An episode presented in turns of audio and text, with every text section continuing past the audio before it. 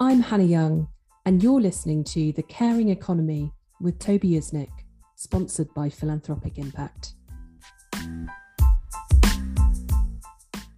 Good morning, good afternoon, and good evening, ladies and gentlemen. Wherever you are in the world, welcome back to The Caring Economy with me, Toby Usnik. Today, we have another great, exciting episode of The Caring Economy. Our goal is always to spotlight luminaries and change makers who are transforming the world, and this one does. He continues to be a truly inspirational figure. Born in, I'm going to pronounce this as best I can, Rajahmundry, AP yeah. in India, Dr. V.K. Raju, or VK as I know him, is not only a distinguished academic and venerated ophthalmologist, but he's also an individual deeply committed to global social impact. With affiliations to esteemed institutions like the West Virginia University and the iconic Wilmer Eye Institute at Johns Hopkins, VK's credentials in the world of ophthalmology are unparalleled. However, it's his philanthropic heart and vision, pun intended, that truly sets him apart. As the founder and president of the Eye Foundation of America, he has been a pivotal person in realizing a dream, a world devoid of childhood blindness. Through initiatives spanning over 25 countries, countless screenings, and surgeries in hundreds of thousands, Dr. V.K. Raju and EFA has transformed lives. Driven by the potent words of his mentor in London that emphasizes the trifold solution of education today, we unravel the journey of VK, his formative years, his career trajectory, his mission to eradicate childhood blindness, and his invaluable guidance to those seeking their own purpose in life and in career. So, VK, welcome to the Caring Economy. Well, glad to be here. Glad to be here. So, VK, we always ask our guests at the start to tell us a little bit, maybe two, three minute digest of their life story, maybe where they were born, how they found their way, bumps along the way. How did you get from or there to here? Yeah, well, I'm born in Rajahmundry in Andhra Pradesh, South India. Did my medical school in Andhra Medical College in Vishakhapatnam, which is about 120 miles from my hometown. Mm-hmm. And then I went to London in England, wanted to do a career in ophthalmology. I started a little bit ophthalmology back at home and I left and went to London. Did emergency room first and mm-hmm. then went into ophthalmology. And I met incredible mentors, especially one of them in the beginning, Rollin Arthur Byrne, Dr. Mm-hmm. Byrne. Of course, they call surgeons in England Mr. is a title. That's a different history. And he used to say, Raj, there are three solutions for every problem or any problem. First is education second is education, and third is education. That got into me, and I would like to educate myself all the time. And I'm never, I'm very happy each day, but I'm never satisfied with education or what I do through Eye Foundation of America and many, many friends. The biggest thing I will always talk about it about me is yep. never walk alone. I want to walk with others. That's that. how the That's... Eye Foundation of America could do what it did in actually more than 30 countries now. Yeah. So, so when you were a young kid in India, why ophthalmology? Was there?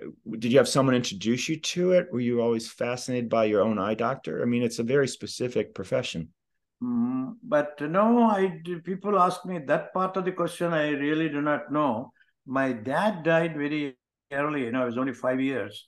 My mother was architect of our family, seven children. Though we didn't have uh, much of financial problems, we were pretty well to do. My mother was architect, and she always talked about something, you know, a little generosity and doing something for others. Mm. And I got interested in medicine. Really, to be answering that question, I don't know when it's happened. And ophthalmology always attracted, you know, because people with uh, vision problems, and I used to see probably this is i don't think i can really answer that question certain things that made me to go to ophthalmology but the work of the eye foundation is certainly because one of uh, the visits you know my uh, holidays to from london when i went to india a farmer from the nearby village to Rajahmundry, he came and asked him, he's an 80 plus year old guy, asked me to look his eyes.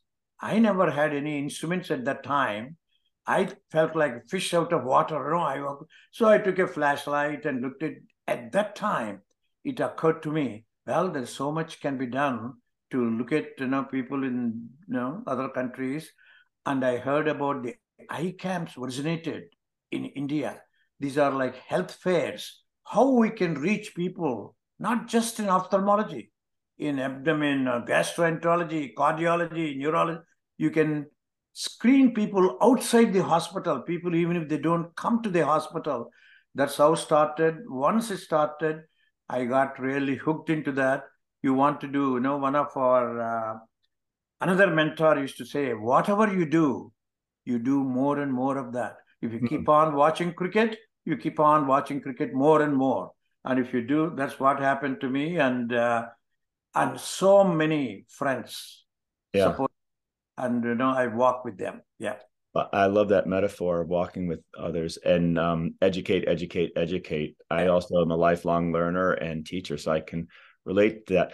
Interestingly enough we had a earlier guest uh, this month uh, baron Loomba in the uk who has done a lot of work around uh, widows. And I learned in that interview that he was his mother was widowed with I think eight kids. My husband was widowed. His mom was widowed with eight kids. My mom was widowed with five kids. And now I'm hearing you say your mom was widowed with seven kids. So it's it's interesting this theme of I think purpose driven leaders who had strong moms. in a time in a society where there really wasn't, you know, it was not expected for them to have a university degree or a career, right. but somehow it worked. Did you yeah. share that experience? Absolutely. You know, in the roots of Indian culture, philosophy, in Sanskrit, they call Matru Devo Bhava. Mother, I see God in you. You see, so many people tell, you know, who has seen the God? But there is mother is the first one in almost in every culture. By the by, Raj Loomba, Lord Loomba is coming to Rajahmundry on 18th and 19th in Rajahmundry. He will be ah, with us.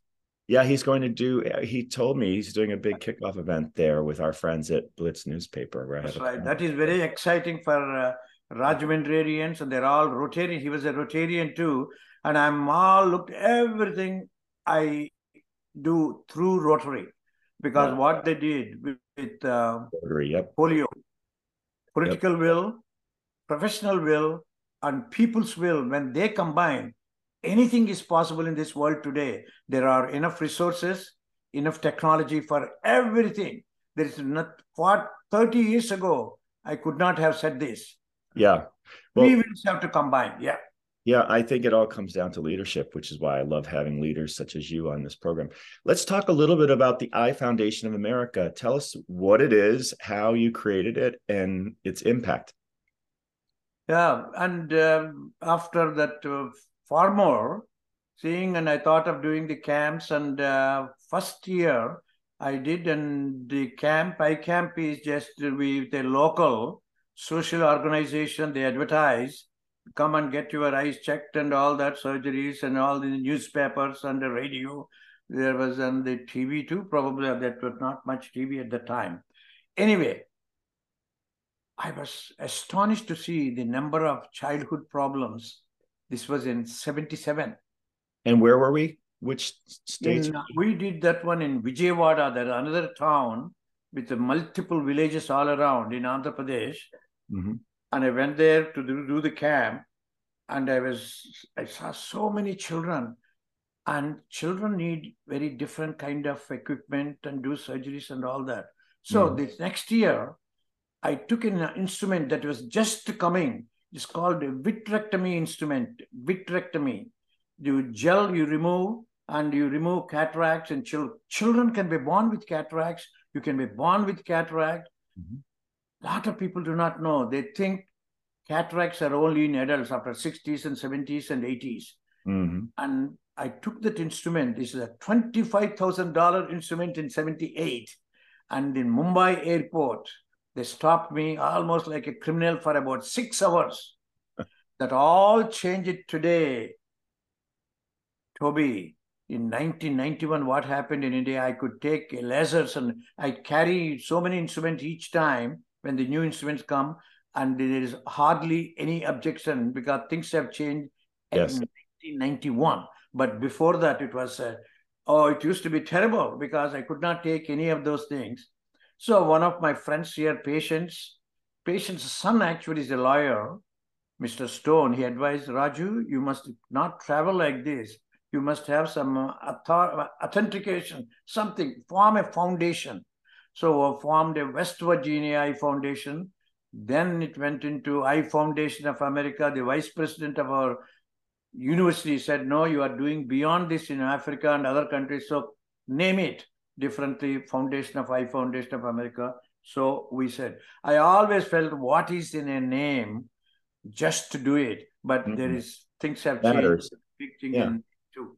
So, so tell us a little bit about, particularly here in the U.S., where does one encounter you, your folks, the work you're doing? Is it, uh, do you have physical buildings? Do you go out and do camps like you once did in India? Do you just find people online? How does it work? Yeah, in, in, in United States, the need is very little, but still our foundation do it. Actually, in my practice, I will never turn down if the patient doesn't have insurance, I'll still take care. Good. And so the people will take, but uh, it's not really that, you know, not the entire office is not full of people who did not have insurance. They may Mhm. have one or two a day, they may come, you know. It's not the need, it's not really that much. Mhm. But overall, in a, in a highly developed country like this country, still one is too many. Right. That's how I think. Even childhood blindness, one is too many because he's going to live for another 75 years. So, so where is the work happening? Is it still? It's in India. It's Africa. It's Yes, mainly the main institute is in Rajahmundry. We almost see about 250, 300 patients a day.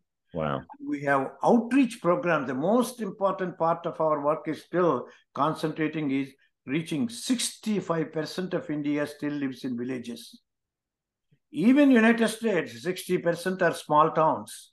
Mm. And but they have you know comparatively you know their accessibility. Here they think about 10, 15 miles travel is they think it is big deal.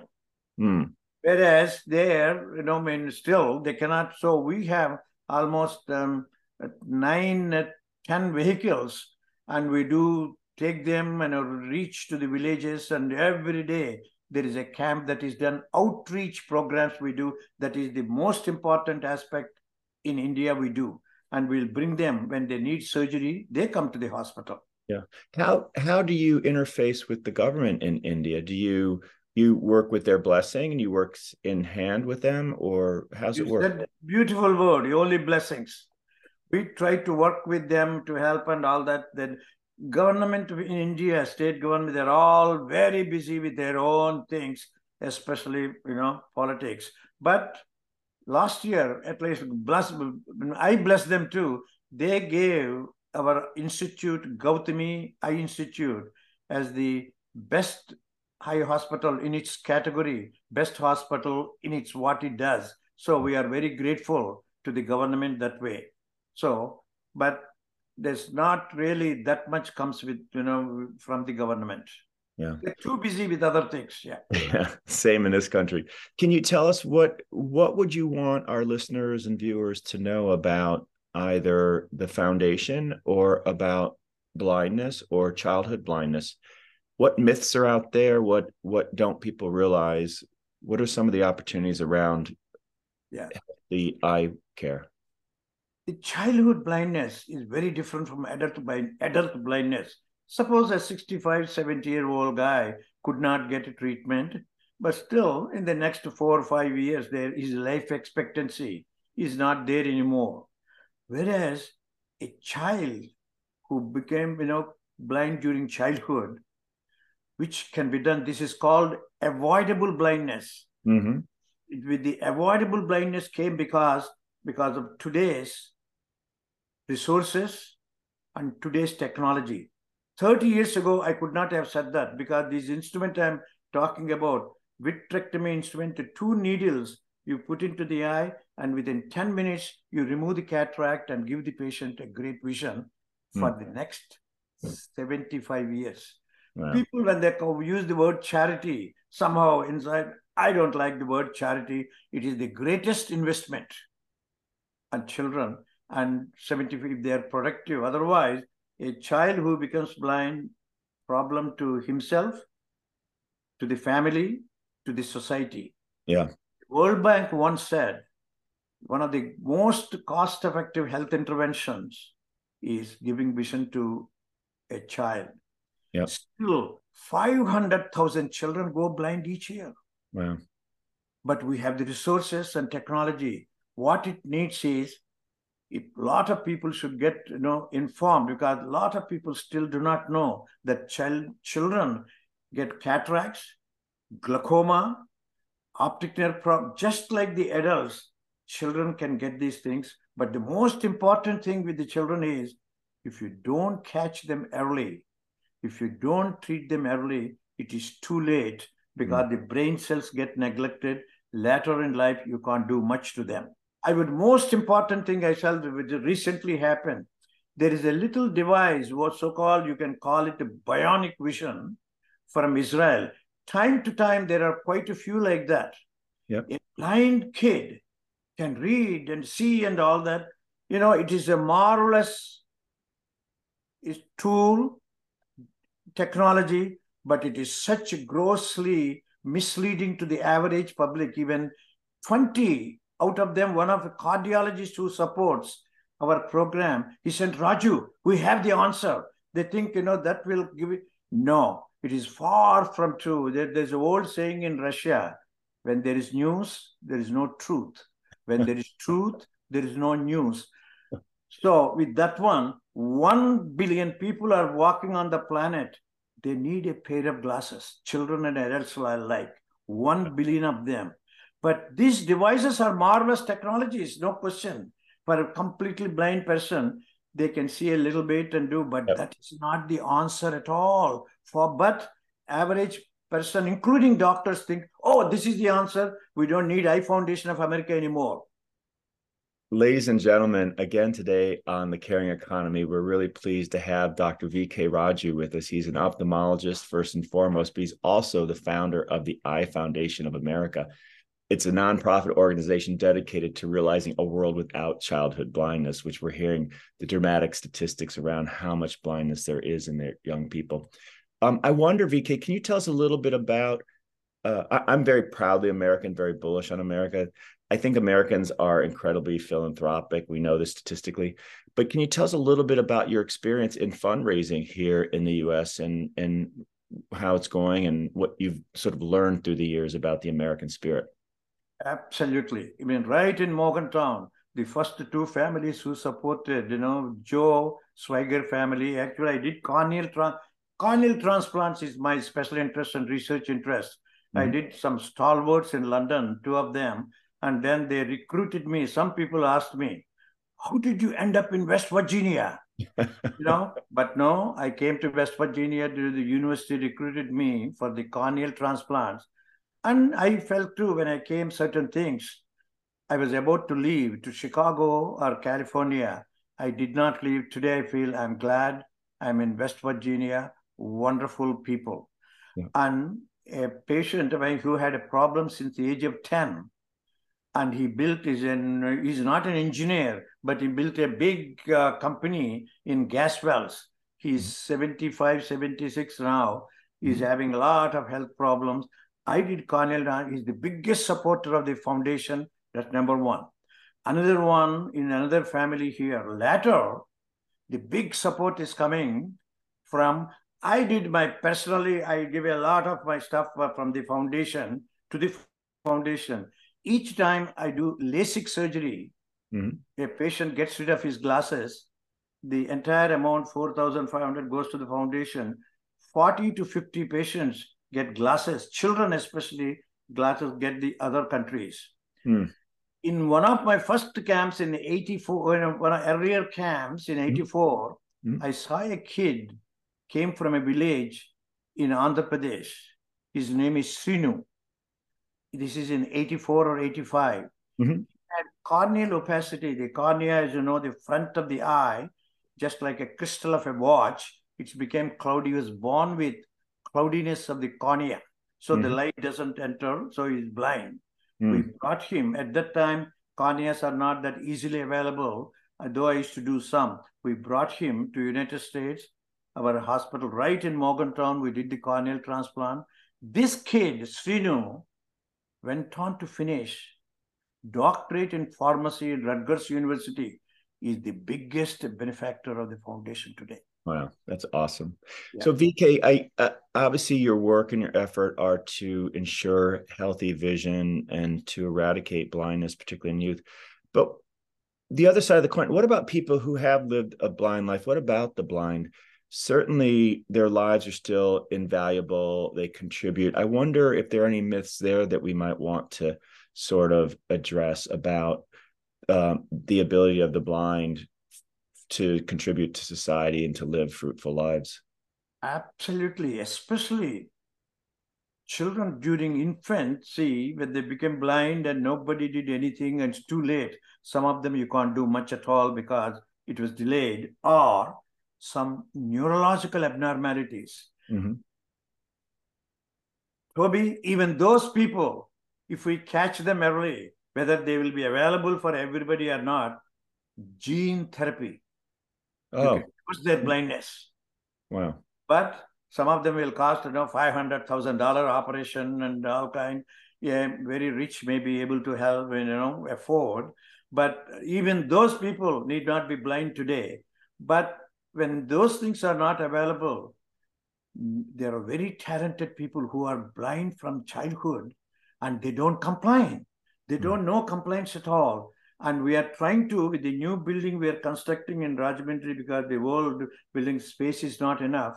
In the old building, we are trying to start a school for the blind, mainly make them, I mean, teach them music. Hmm. Yeah, we are, that's all in the plants actually. So, um, when you, I'm thinking about, you talked about gene therapy. I wonder about AI and what's going on with um, stem cell research.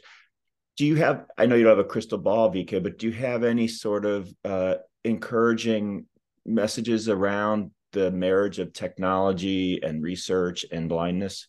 Absolutely. I'm so glad you asked that question. Today, nobody needs to be blind. It's not an exaggeration, mind you. I Mm. can you know, explain in another one much detailed way about people who don't have an eyeball. Let's say there's no eyeball at all. They can be born with some gene abnormality, completely eyeball. Such cases, there's no gene therapy. You can have the bionic eye we are talking about, put in a frame, something, and connect it to the brain. And at least these kids can see windows, doors, and they can walk around. Or when things get better, they may be able to read too in future. I don't know that part. Right. So-called bionic eye. Another patient with you know diabetes is increasing all over the world. Still, there's no end to it. People with repeated bleedings, bad diabetes they could not control, repeated bleeding in the eye, retinal detachment, optic nerve problems, stem cells can help. So, bionic eye, stem cell research. The third one is somebody with an abnormal gene was born, gene therapy. With the three these thing, three things, nobody need to be blind, Hmm. but needs to be blind. But will it be available for everybody? Just like look, look at this today with all the advancements of last 30, last 40 years, 45 major breakthroughs in medicine, not just the eye, in cardiology, neurology, gastro, everywhere. But still, one and a half billion people don't have access to water, and one billion people walking on the planet, they cannot afford the exam or a, just a pair of glasses. That can change with the political will, professional will, and people combined. That's why no more polio on the planet. How did it happen? Yeah. Well, I attribute it to leadership. I, I'm mindful of our time. I have two last questions. One is about leadership and and polarization. I wonder uh, what your what your thoughts are or reflections on the polarization in the world today, particularly from your vantage point, an Indian immigrant in West Virginia. You you you wouldn't be the typical person we would envision in this country thinking of West Virginia, but there you are thriving, contributing. Uh, how how do you see the future of this country in terms of polarization and getting us all together again? What's the way? But as I said, uh, when you said leader so many times, I don't think I'm leader at all. I'm still, I would like to be called a bricklayer. A bricklayer. Okay. Yeah. There is no more trust about it. If you can, I came in 77 and I traveled as a joke. We had recently, we had, uh, I've been to in Ma, April to Guatemala and I'm going back in November.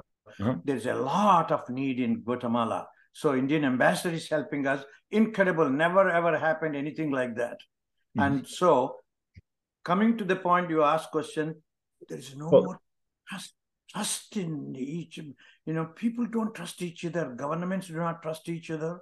Yeah. In medicine, you know, doctors and there is the one word trust is very low today in this world today. Yeah, but how do you address that? What do you think? I mean, one person at a time, one brick laying at a time. Yeah, that's one. But you see, mine are some of my talks will be maybe impractical. It's again mothers and fathers and the family has to change. I think everything starts there probably. Right, as we had with our moms. And, and my last question for you, Dr. VK, is um, we always ask our guests for their pearls of wisdom, the lessons they've learned in life, for having a purpose driven life, a purpose driven career. What, what do you say to both our young listeners and viewers who are starting out in their careers, but maybe even older listeners who are perhaps interrupted mid career? What, what sort of lessons or advice do you have? whenever, since you asked, I will say that because I had a little on my, whenever I give a talk at the end, uh, when I, people ask them, you know, advice, there are two kinds of fools in this world. one who gives advice, the other one who doesn't take an advice.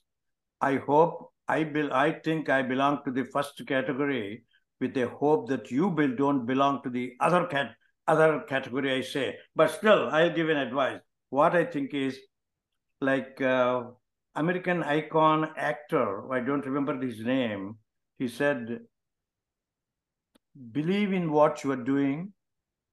No, believe is last word actually. Like what you do, understand what you do, and believe in what you do. If we, these fundamentals, these things will, I think is wonderful to be live, you know, today's with the advancements compared to 40, 50, 60 years ago. We are in the internet. If you use it right way, what a learning we can get it within. I used to do a, when talk, in, um, in, in first newspaper, in a journal article I wrote, it took the Royal College of Surgeons. I used to go Saturday, Sunday. I went from morning nine to five o'clock in the library closet, take those books and all that, just to write a paper. It took weeks. Today, I can do that within about 10 minutes. You know what I mean? Absolutely. And when I review to British Ophthalmic Journal, they give all those articles within three hours. I'm finished what you could do for about three months. So make the best out of the internet today.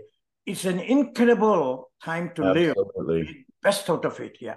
Absolutely. I like that advice. You got to do it with passion and also believe in it and take advantage of the resources that are available to us. I want to thank you again. Dr. VK Raju is an amazing ophthalmologist and founder of the Eye Foundation of America. Keep up the good work, sir. I look forward to having you back in the coming year. Thank you. Glad to be here. Thank you for uh, what you done. I'm very excited to be with you today. Thank you, sir.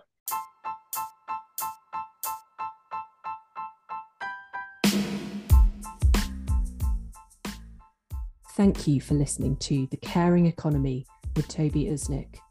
Please share your comments and questions with Toby via Twitter at T or LinkedIn at Toby Usnik. And thank you for sharing the caring economy with your friends and colleagues.